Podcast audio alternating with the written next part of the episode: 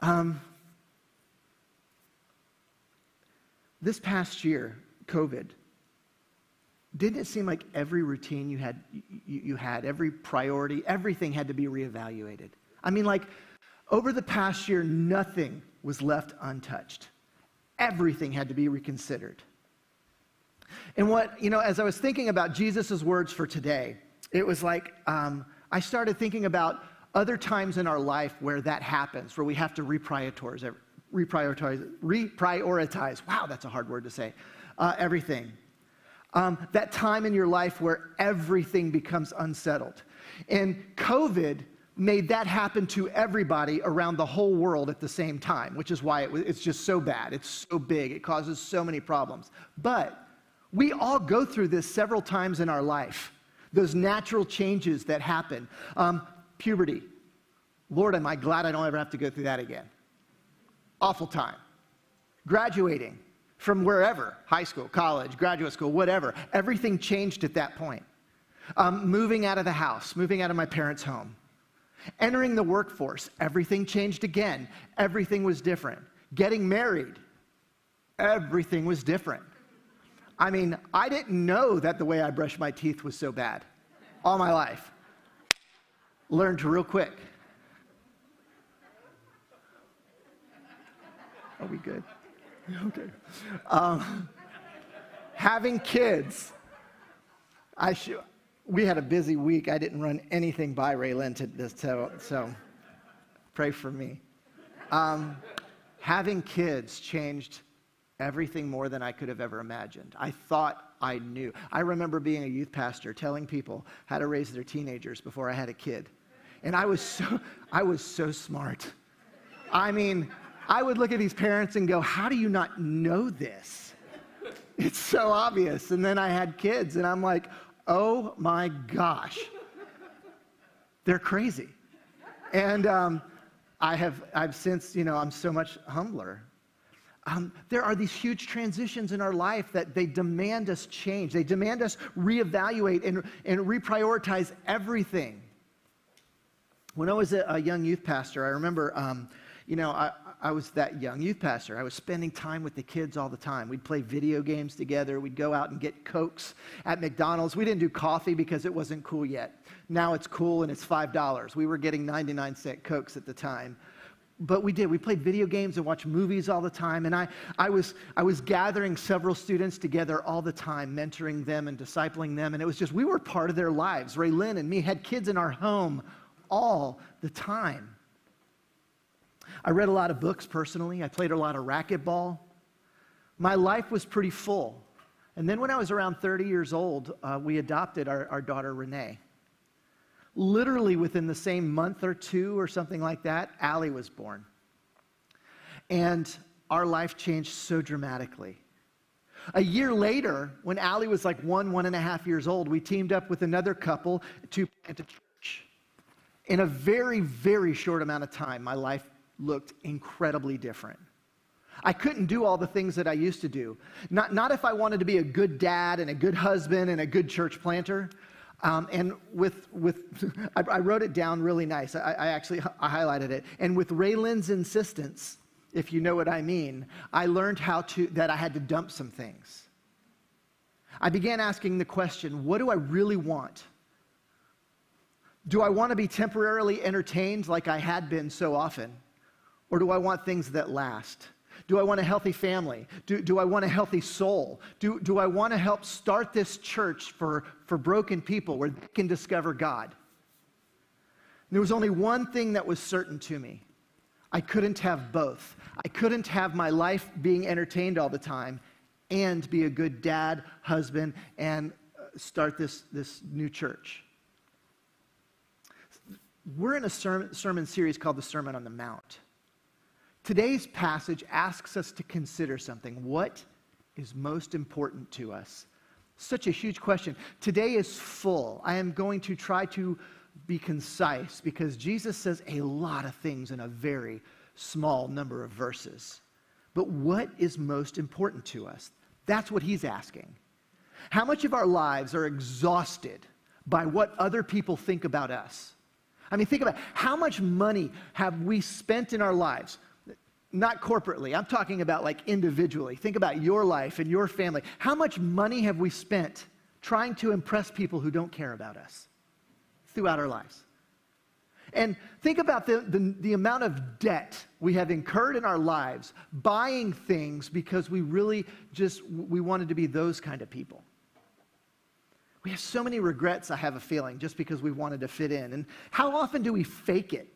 Do we act like somebody that we're not, projecting this image that we have it all together when really we're all just a mess and we're scared to be exposed?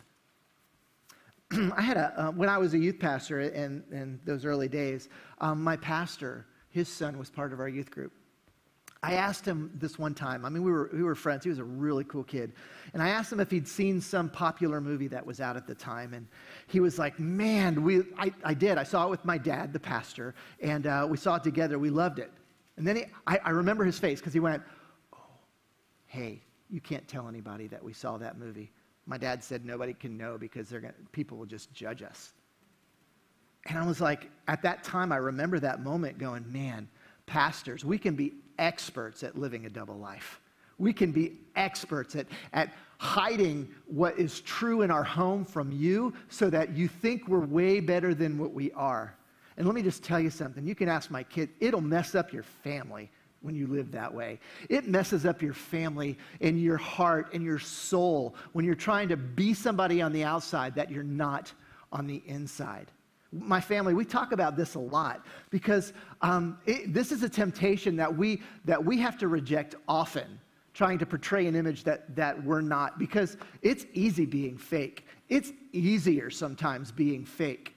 The problem is it just destroys you. It destroys you. It's not what God desires. And that's where we're going to jump in. We're going to jump in at, we're going to be in Matthew chapter 6. We're going to start in verse 16. We're going to be th- uh, all the way through 24 today. Let me, let me read um, Matthew 6, 16. And when you fast, Jesus is talking to all of these people, all these Jewish first century people, religious people. When you fast, don't make it obvious, as the hypocrites do. For they try to look miserable and disheveled, so people will admire them for their fasting. I tell you the truth. Being admired for their fasting, that is the only reward they will ever get. You know, I mean, in the first century, fasting was pretty common. It was a normal part of the disciplined spiritual life. Fasting had always been supposed to be a response to suffering.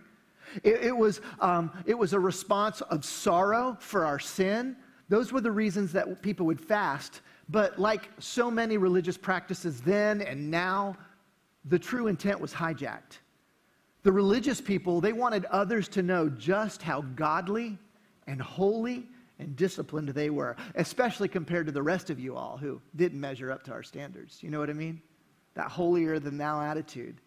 So when they were fasting, and it's really interesting, uh, as I was studying, I was like, uh, Mondays and Thursdays, literally, were the two days a week that, that people would fast. And they would fast from, you know, Wednesday night, or, uh, you know, Sunday night till Monday night. And so they'd eat dinner Sunday night. They'd fast two meals, and then they'd have dinner the next night, every Monday, every Thursday. So, uh, you know, for those of you intermittent fasting anyway, just for health reasons, you know it's kind of a pain, but it's, I mean, you're not like being a hero or anything, right? You know, you're just fasting a little bit. But they would, they would mess up their hair or they wouldn't, you know, I don't know if they had brushes. I didn't study that much, I guess. But, you know, they would not take care of their hair. They would put ashes on their face. This was common. And they would just want to make sure that you know that I'm fasting today, every Monday, every Thursday. And I can imagine, I, I'm not saying he did this, but I imagine Jesus rolling his eyes and saying, Stop it. Stop it. Don't act so gloomy. Don't act so phony. Just stop being fake. Stop wearing the mask like the actors wear in a Greek play. That's the actual word hypocrite. It wasn't a negative word, it just meant actors who wear a mask, people who pretend to be somebody that they're not.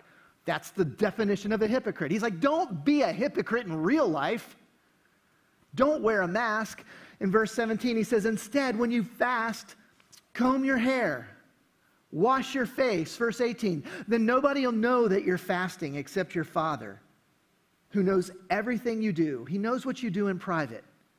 And your Father, who sees everything, he'll reward you. I mean, you, I just laugh. Jesus is like, stop it. Take a bath for crying out loud. Use some product on your hair and beard. You know, for them it was olive oil. For us it might be some blue gel. I don't know what it is, but whatever. Worship is not a display. You don't flaunt your religious practices trying to show everybody how spiritual you are. And we see it today all the time. You know, there are people who just lift their hands in worship just to gain attention, people praying with just really big spiritual words, dressing up at church. None of these things are bad. Jesus was always about heart, though, wasn't he? It's never about what you do, it's always about why you do it. You want to dress up at church because you want to honor God, do that. You dress up at church because you want to make sure everybody knows how good you are, please don't.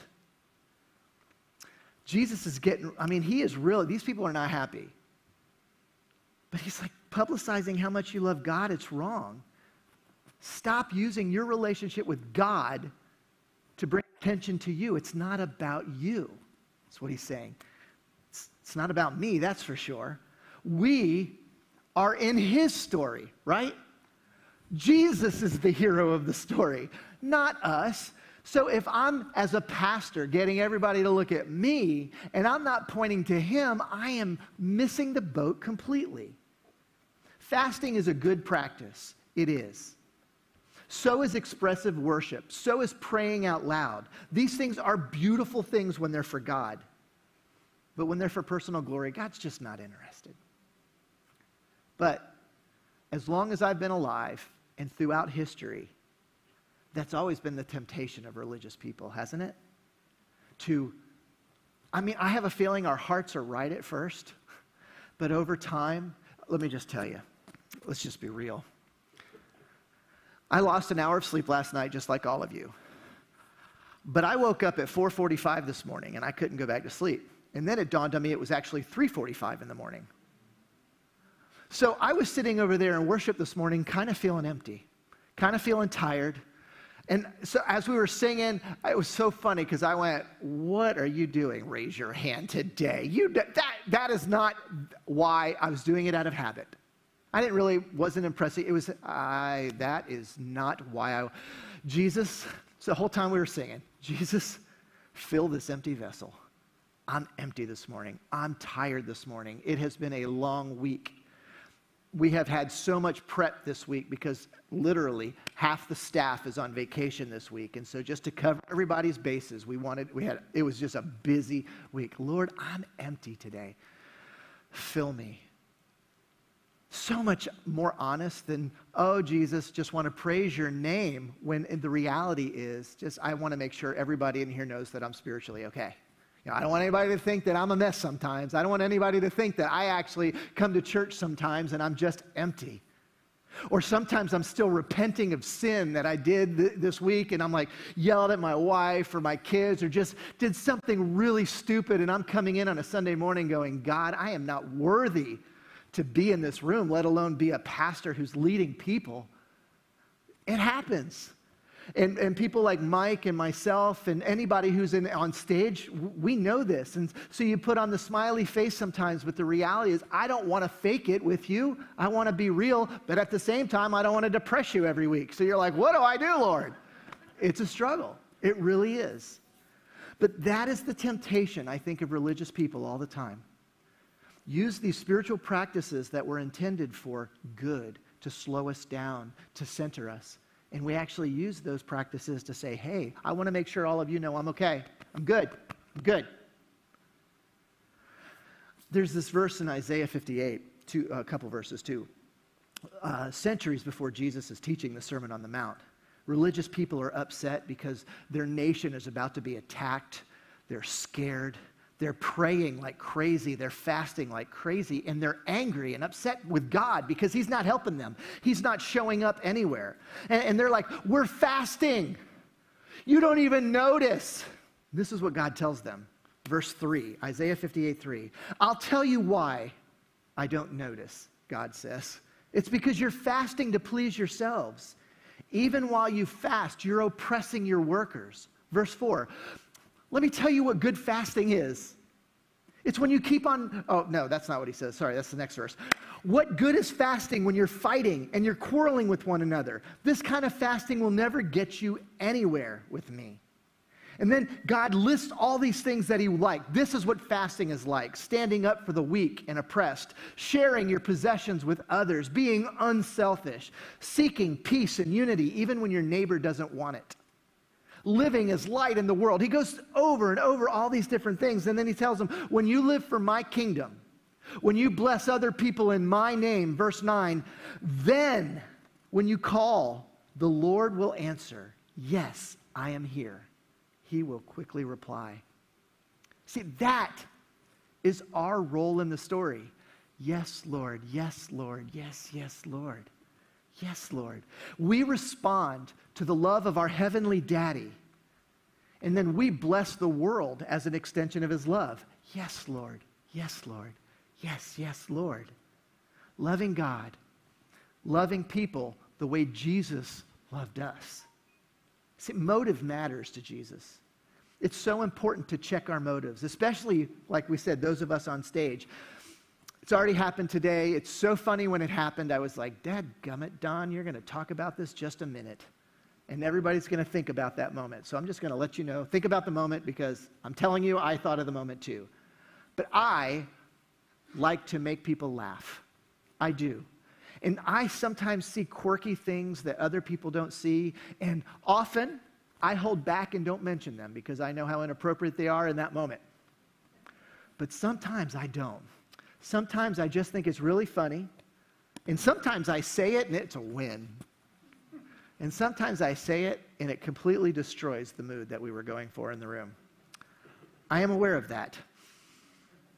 I think humor tears down walls. I think humor puts people at ease. I think humor is a good teaching mechanism. It's just fun to laugh. But I have to check myself because I have to ask, why did I tell that story? What was I going for? Was I just trying to get a laugh so that you think I'm funny? Or was I trying to get a laugh so that you would open your mind and your heart up and maybe hear something from God that you hadn't before? Well, why did I point out that quirky detail? Maybe I'm uncomfortable. Maybe it's a, it's a defense mechanism sometimes. Sometimes maybe I'm looking for praise. Sometimes I fail and I make it about me. And I want you to know that I have a wonderful staff and I have a wonderful bride who call me on this stuff. Sometimes in staff meeting, Pastor Jim drives me crazy because he'll say, um, I thought you'd do, you know, and I'm like, oh, you're right. You're right. And I appreciate him so much. Love you, Pastor Jim. Thank you. Keep doing it quietly. Um, right? because I don't want to be exposed all the time. It, but it's, Uh, so I'm sharing about me, but it's you too. Those of you who are teachers, I know you're not here, you're on spring break. I get that, didn't think that through when I use this illustration. But teachers, what's going on in you with that frustrated student? Why do you teach some, you know, because you got into teaching for one reason, but then after a couple of years, you're kind of like, you're in a different place, right? And sometimes we forget to go into the classroom saying, Jesus, how do you want to use me today? Jesus, what do you want to do in me today? Jesus, what student do you want me to see with your eyes so that I can be your hands and feet in their life? Maybe you're in sales. Do you believe in your product? Uh, when you, when you try to sell it, are you offering a win win?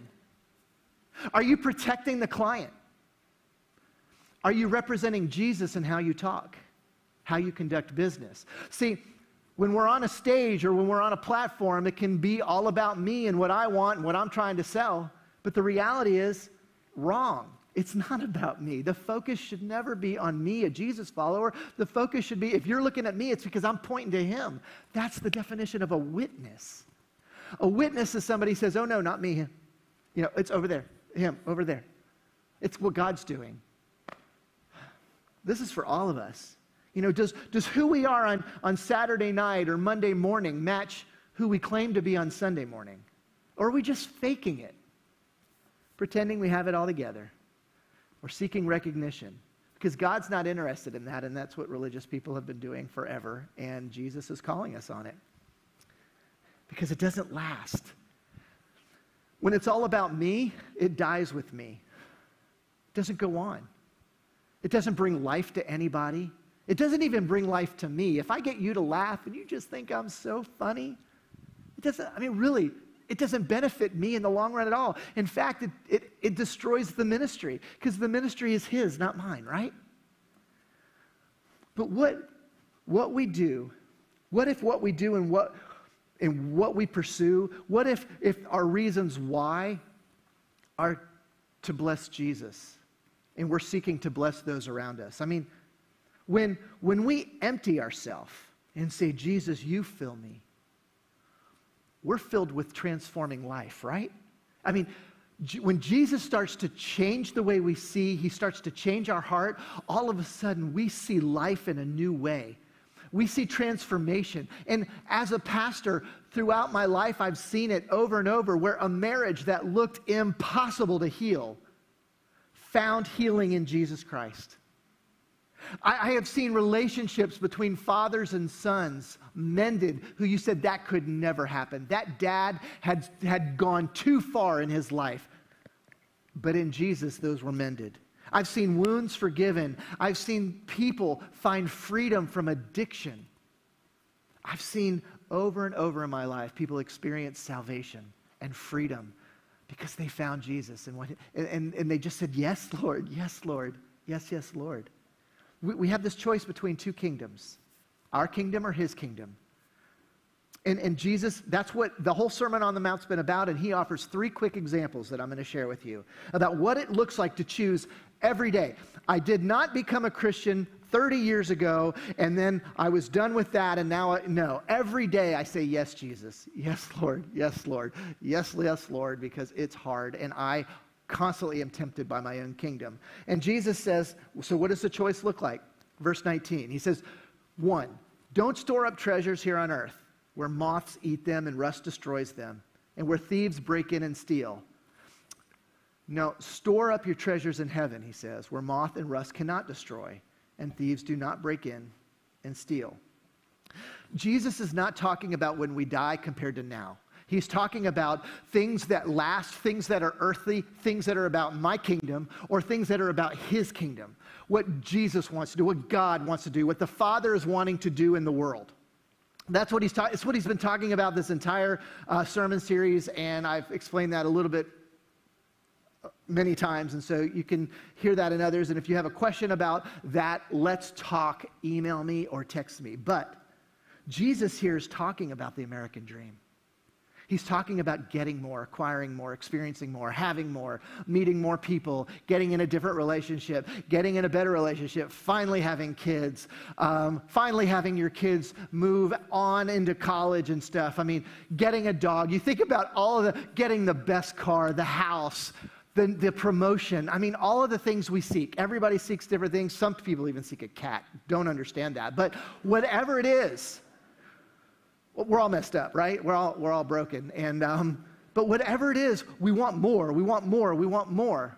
It's the American dream. Working more hours so that we can earn a better job to buy a nicer whatever so that we can enjoy more status and happiness. And it never fulfills. It's a lie. It's just, stuff is, isn't bad, it's great. It's just temporary houses and cars and degrees and jobs and relationships. They're good. They're good things. They just make really lousy gods. Pursuing stuff always leaves you unsatisfied. And not only that, we miss God's will, his, his kingdom. We miss what he wants for our lives in the process. And I know a lot of people in the world don't believe what I'm about to say, and I don't care. That's fine. Believe whatever you want. But I am so convinced this is true. Every human being on earth was designed to know God, designed for life in his kingdom. How do I know that? Because we watch movies and we read Facebook posts that touch our heart, and you're like, oh, I wish life was like that sometimes. Why? Because people are painting beautiful pictures so often of the kingdom, and we go, oh, I love that. Jesus is saying his picture, the one that, Jesus, uh, that he keeps painting of, of the Father's kingdom, is this picture of sacrifice and love. I mean, beautiful things. And we miss those when all, all we're doing is pursuing stuff. And Jesus is like, don't fall for the lie. It's a lie. Seek what lasts. Seek treasures that fill you up, treasures that bring blessing to others and reveal what God's kingdom is like. God's kingdom should shape how we live. He just told us that last week. Your kingdom come, your will be done on earth as it is in heaven. That's our prayer. That's why I challenge you to pray that prayer every day in March. Because when we focus on the earthly kingdom, we're focusing on what's temporary, things that, that don't fill us up. But when we focus on kingdom things, heavenly things, things that God cares about most, loving Him and loving people, caring for creation and the health of our own soul, those are the things that last for forever. Those are the things that even when you die on this earth, those things continue on in your children or in the people you've mentored or in the churches that you have given to or whatever. Those are the things that last. So God is inviting us to slow down and enjoy life together, blessing others and growing together to be more like Jesus. Verse 21 Wherever your treasure is, he ends this section, the desires of your heart will also be. Man, that's true. What you focus on, you desire. Now, Jesus' second uh, example is kind of tough to understand because he's really talking about a concept that was very, very understandable and popular back in his day. Verse 22, um, he says, Your eye is like a lamp that provides light for your body. When your eye is healthy, your whole body is filled with light. But when your eye is unhealthy, your whole body is filled with darkness. And if the light you think you have is actually darkness, how deep that darkness is. I realize you go, I don't know what he's talking about there. That's fair because I didn't know either when I started this, but it's, it's a really basic understanding that you can see. Jesus' understanding and the first century understanding is that what you see is a reflection of your heart. That if you have a good, pure heart, good is seen everywhere. Like you see beauty in the ordinary things of life. You, you see needs and you see, you see them because you want to meet those needs. That a good heart changes the way you see the world. But if your heart is, is self centered and evil, everything you see has an evil bent to it. Beauty is missed for how something can be exploited instead. Weaknesses are sought not so that you can meet needs, but so that you can manipulate them and get what you want. The way your heart is, is the way you see the world. Man, can, I think we all can see that so many different illustrations in our life where, you know, if you're in a good mood, it's amazing how many good things are out there. But even if you're in a bad mood, how everything just seems so depressing. It's like our lives are like that so much, but from a good evil extreme, it's really strong. And Jesus is saying that. That if you want to see as God sees, if you want to live as God lives and designed you to live, you need a change of heart. And I have good news for you God's in the heart changing business. That's what He does. And that's the meaning of your kingdom come, your will be done. That's why we pray it. Father, give us your heart. Give us Give us the way you see the world. Give us the things, help us love the things that you love. And what we see in Jesus is that God loves people broken, messed up, rude, mean people. Because he sees people he wants to heal, restore, redeem, transform, and bring them into the family. And that's every single one of us. Amen? We, as we experience healing in Jesus' name, he restores us so that we can go and restore. We are blessed so that we can be a blessing to others. We, as a follower of Jesus, should never exploit another human being. We are to love people and serve people and protect people and die for them if necessary, because that's what Jesus does. That's what Jesus did. Which leads to the final example, and this is the last verse. verse 24 No one can serve two masters. For you will hate one and love the other, or you will, and you will be devoted to one, despise the other. You can't serve God and be enslaved to money. I appreciate this because I think money, for those of you Lord of the Rings fan, I think money is like Gollum's ring. Money wants to be a god.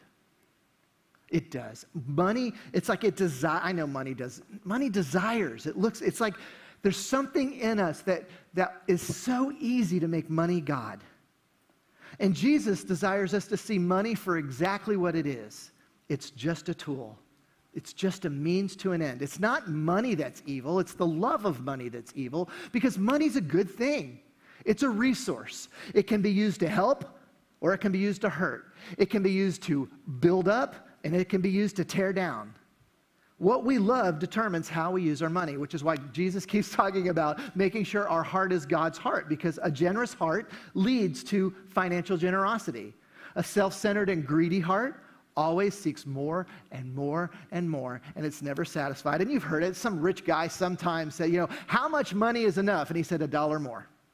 It's always a dollar more because there's never enough. I have no desire, online, in the room, whoever, I have no desire to ever guilt anybody into giving to Avalon Church. Because our mission is not our mission. Our mission is God's mission. We've just said, Yes, Lord, yes, Lord, yes, yes, Lord. But we're His family. We are sent to be God's tangible presence in Avalon Park and beyond. Amen? That is who we are called to love. We are called to help people discover God discover Jesus' love, to choose and help them and, and, to follow Jesus and walk with them in that journey, and then grow more and more like Jesus together. That is the, I mean, summed up the whole mission of every church in the world to help people find Jesus and to grow to be more like him together. That's it. Go and grow together. Now, our generosity in this building leads to blessing people and reaching them and growing them in Jesus. Remarkable generosity leads to remarkable ministry. Mundane generosity leads to mundane ministry and usually just ends up a church trying to survive. But I know this church, our desire is not to survive. We want to help people find Jesus. We don't want to, we just, we don't want to be 20 years from now just going, but we still have our building. we still have our services. So what? What I want to say is, how many countless lives have been transformed by the power of Jesus because of us? So, uh, um, a few years ago, a pastor named Tim Keller, he tweeted this. This is just awesome. An idol is usually a good thing that we make ultimate. That's money. If I've ever seen an idol, that's money. We, we take something good and we make it ultimate. I mean, think about money pays for our houses that we live in, our cars and our groceries. Money is putting my kid through college. Money feeds homeless people, and it funds every single ministry of our church. It's a wonderful tool, but just like we said earlier, it makes a terrible God. So let's close this beast. Let's close this message. Uh, worship team, I want to invite you to come up here. Because I, I, want us as a congregation, everybody listening online and in the room, I want, to, I want you to think about this as we close. Jesus' desire for us is not to just be a bunch of well behaved people. Jesus' desire for us is life, abundant life. That's what we were designed for. But see, it's our choice. Our behavior often does things that destroy life. Ours, sometimes it just destroys other people's lives. And so, good behavior is not the goal, life is the goal. God's not ever going to force us to follow Jesus, and He's not going to take away our freedom. So, here's the question I want you to end with Would you do me a favor? Hold your hands out and, and, and clench them in a fist. Is this how you live your life? Clenched fists. My stuff is what I've earned. It's my money. I sacrificed to get my education, to get the job that I have. It's mine. I'm going to do what I want, and that pastor dude's not going to make me feel guilty at all. It's mine. Or, and I want you to open your hands and feel the freedom of not clenching? Do you live this way with open hands saying, God, everything I have has been given to me by you? Everything I have is yours. Anything that I've done to earn what I have is because you gave me the gifts, the talents, the tools to be able to do that. It's yours. I open my hands to you. It's all yours.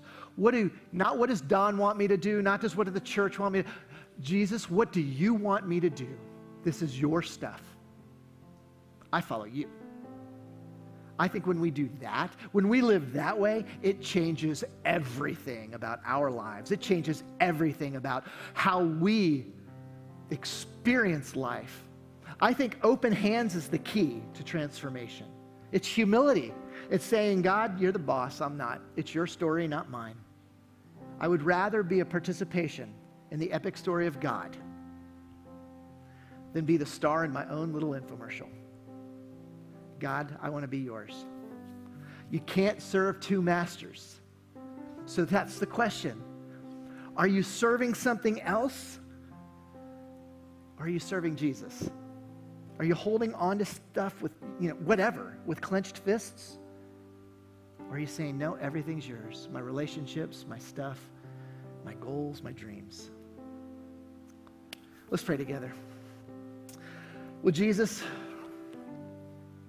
we are so blessed that you have pursued us, that even when we've chosen life our own way, you keep calling us back. You keep chasing us to say and inviting us back into your family, inviting us back into your kingdom, into your way. And so, Lord, I pray we, just by being born human beings, are born with clenched fists. But we've seen a better way now. We've seen your way. Many in this room, many listening online, we've tasted your way, and it tastes so sweet. So, Jesus, help us learn to live unclenched fists, with unclenched fists, with open hands. Jesus, help us to just say yes to you because every time, and we are so drawn to clenching those fists, but every time we do, it's like we're robbing ourselves of life. We're living in the temporary. So we pray, Your kingdom come. We pray, Your will be done on earth, in our lives, in our will, exactly as it is in heaven, exactly as it is in your life, in your will. In your name we pray. Amen. Hey, would you stand up with me? And let's just kind of reiterate that prayer through this song of worship. Josh?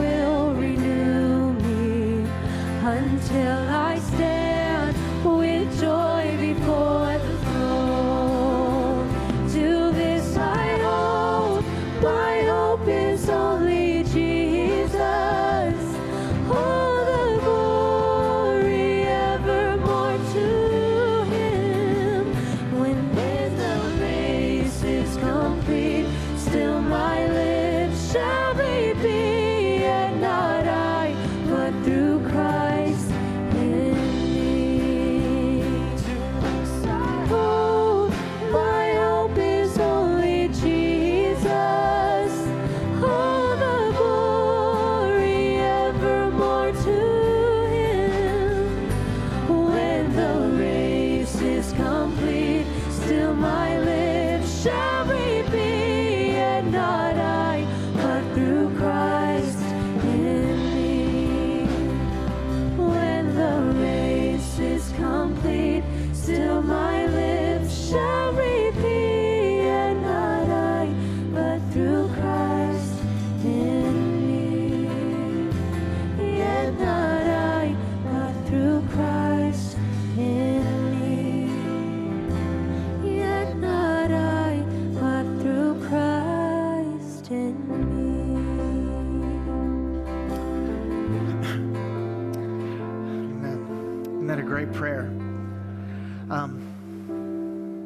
Whether you're online or in the room, you know, our goal is not to just have a service, but our goal is to help people follow Jesus and say yes. And so, um, one of the ways that you can do that, you know, I'll be at the welcome desk after after the service. Um, a lot of us are, you know, are going to be in the camp meeting. So, um, but so you can talk to me if you'd like right after.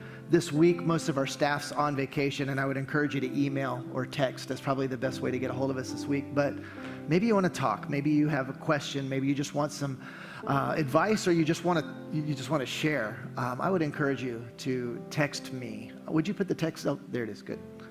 Um, if you text pastor to that number 407-559-8210 it comes directly to me but i'll give you a secret all texts come directly to me but if you say pastor i know that that is one i'm going to call you back immediately. And or at least within you know 24 hours if because I don't always get them on Sunday afternoons. But I will look today. I just want to make sure you know that you're not alone that we're walking this journey together. You know if you want to give or you want to just be added to our mailing list and those kinds of things you can text word give or new. But um, even this week if you have a question and you just text it I'll get it. And I can just forward it to the right person if you have if you need anything fair enough um, I promised Lisa that I would share uh, about a family game night that we have coming up because it's just such a crazy time. And you might want to mark it down on March 26th. I think that's a Friday night. Is that correct? Yes, Friday night, and uh, from 6 to 9 p.m. For those of you who like to play, like, you know, kickball, we got it. For those of you who like to play board games, we got it. It's all these different kinds of games just to hang out with families, and you don't have to have kids or adults to come. Just come, anybody, it's for everybody. We'd love for you to be a part of that. Let's pray together. Jesus, thank you that we're able to meet together. Thank you that we have the freedom, but not only that, that we have this family. I love this family. I pray, God, lead us. Help us to be a people who truly say, Yes, Lord, yes, Lord, yes, yes, Lord. That is the desire of our heart. In your name we pray. Amen. You have a beautiful day, beautiful week, and uh, hope to see you in the camp meeting. Bye.